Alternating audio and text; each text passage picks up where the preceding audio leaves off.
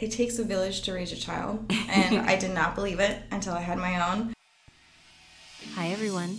This is part two of How Do You Maternity, a mini series addressing how to navigate pregnancy with professional life. I'm your host, Gwendolyn Dolsky, and you're listening to Good is in the Details. This episode, you're going to meet Jessica. She is a mom and she is a student, and she was in the military when she had her daughter. Now, as I was on campus this past semester, trying to get around, trying to do my lectures while, you know, navigating pregnancy and dealing with these changes in my body. Jessica was one of my students and she was very kind and she would check in on me to see how I was doing. And when I found out that she was in the military when she had her daughter, I said, Oh, that's interesting. Want to be on the podcast? And she said, Yes. Thank goodness. So we met in the library at Cal Poly Pomona during the busy week of finals week, and she was gracious enough to lend some of her experience and some of her advice. Now, here's the interview. Jessica Bauer, one does not normally associate military with pregnancy. So, tell me about the day that you found out you were pregnant and what your work schedule was like. Uh, the day I found out I was pregnant, we just came back uh, from running sea trials and doing INSURV for the military. And I had to spend the night there because I had duty. The next day, I told my boyfriend at the time, I'm pretty sure I'm pregnant. Uh-huh. And he said, How do you know? And I was like, Well, my boobs don't feel the same anymore. They look different. all of a sudden, they're in the way. Yeah, they were. and I was hungry. I was really, really hungry yeah. all the time. And he's like, hmm, that's not normal. It's not like you. And it's like, okay. So he went, he got the pregnancy test and a bottle of wine just in case, you know, if we were going to celebrate two different things. Yeah. And I took the test and I found out on 4th of July that I was pregnant. And I oh cried. I was ecstatic and scared at the same time because yeah. now I got a whole nother aspect of life to look forward to. And being in the military, what life did I want to go ahead and offer my child? What role were you in the military? I was a machinist mate, third class, petty officer. And during that time, I was an oil queen and I ran a boiler water feed water shop. Oh my goodness. And I loved it. I loved the chemistry. I loved my job. Yeah. I loved going out to sea. Deployment was great. But the moment I found I was pregnant, everything else changed. Like? Like I would have to have a family and my career. Not that I was going to go and end my career, that I would not be able to go ahead and become a naval officer, which I originally set out to do. Okay. So I would be maybe a stay-at-home mom, or I would change an option because children that are raised by the system is not something that I would want for my daughter or son at the time because I right. didn't know I was having a little girl then. So um, as you're going through pregnancy, so other than the the initial changes, yeah.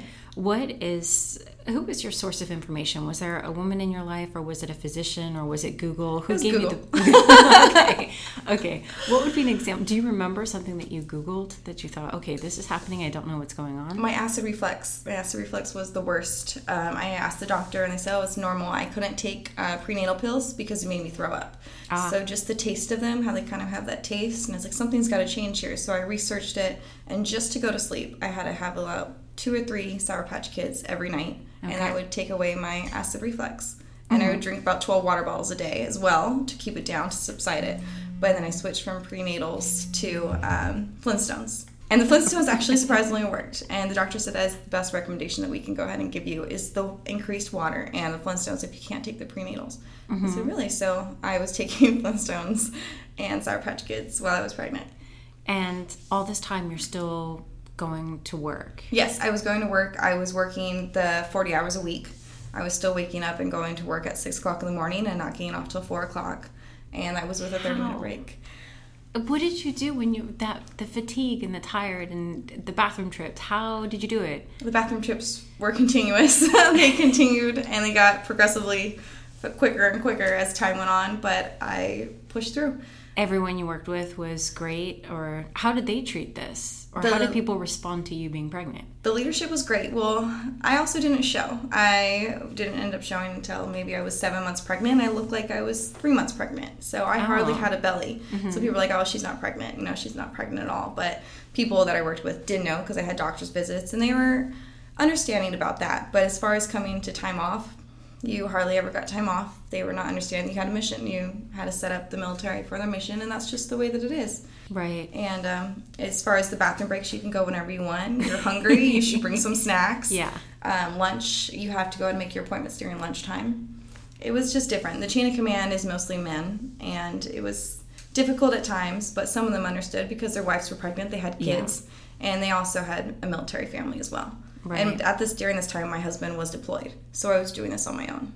You were both in the military. Both, yes. Ah. And that's where we met, and our daughter is now back home in California with me. So she's actually got to live in three different states before the time she was four years old. so right now, what is your what is it that you're studying? I am studying uh, STEM, mathematics, and statistics. Okay, and then what do you see for yourself now that you're a mom? What do you see for yourself? What do you see for your daughter? Well, as far as my daughter, I would like to give her every advantage that I can, uh-huh. possibly as a parent. And I would like to get a job with Raytheon or Boeing or one of those jobs. So that way she can go ahead and have all the luxuries that she wants instead of not that she would be a spoiled little brat but i would want for her to go ahead and say hey mom i want to go ahead and explore some type of aspect or go to astro camp or go do something. I would definitely have enough money or the insight to go ahead and go do it. Yeah. so working with a job also with that i can take my prior military experience and apply it elsewhere along with a degree. Mm-hmm. And that would be the ultimate goal is to go ahead and combine both because that's my past work experience there than going to school for the last two and a half years. What were there any changes to your body that were a surprise to you?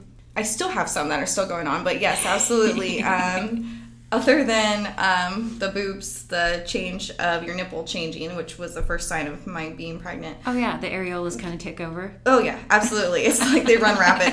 like, I'm like that's. I'm wondering, will they go back? I heard they did, but um, for me, no. I'm like, this is cool. like they were cute and petite, and not so much. but they do not. Um, my well, at least for me, I have hair. I grow hair like a monkey. Like uh-huh. I shave, and I have a five o'clock shadow by the time I get out of the shower. And I'm not exaggerating. Like I grow hair like crazy, and still the hormones taking over. Okay. And um, other than that, so sleep. The sleep never changes. Um, the sleep that I got when I was pregnant kind of lean me into the sleep that I get now. I mean, we sleep about four or five hours a night. And if my daughter's sick, don't even count on sleeping. Right. Because they're up at all times. But after she was born, did you take time off? I did. I got the, I think they gave you the um, three months, three months off. You got three months. That's great. What advice would you give to women who are working and they're pregnant? My advice would be go ahead and stick with it. It's going to be hard, it's going to be difficult, but they're going to be mom shaming. People are going to go ahead and say, you know, you should be staying home with your kid. You shouldn't put your kid into daycare. But ultimately, it's your choice. As a mom, yeah. you know what is best for your child. And if you think going to work, because being a stay home mom is not easy. I did it for a while, and you go crazy. And it's a full time job because there's no break. Mm-hmm. And at mm-hmm. least with going to work, there is a little bit of a break. But it's ultimately up to the parent. And nobody can go ahead and shame you and tell you what you're doing is wrong or right except for you. And yeah. it's a decision that you make on your own is there any piece of advice that really sticks out to you that you were given is it from from a mom or from a female family member it takes a village to raise a child and i did not believe it until i had my own and and not, not advice but a question i got all the time was are you going to have another one before she turns two and i was like what is this emphasis about before she turns two yeah because when they turn two, they turn into little terrors, and you're like, "Wow, I don't want anymore." Like, so yeah. my thing is one and done, but I'm sure eventually I'll have another one. But my advice is go and do what you want to do on your own time. Yeah. It doesn't matter what everyone else says and people's opinions, they're going to be just that opinions.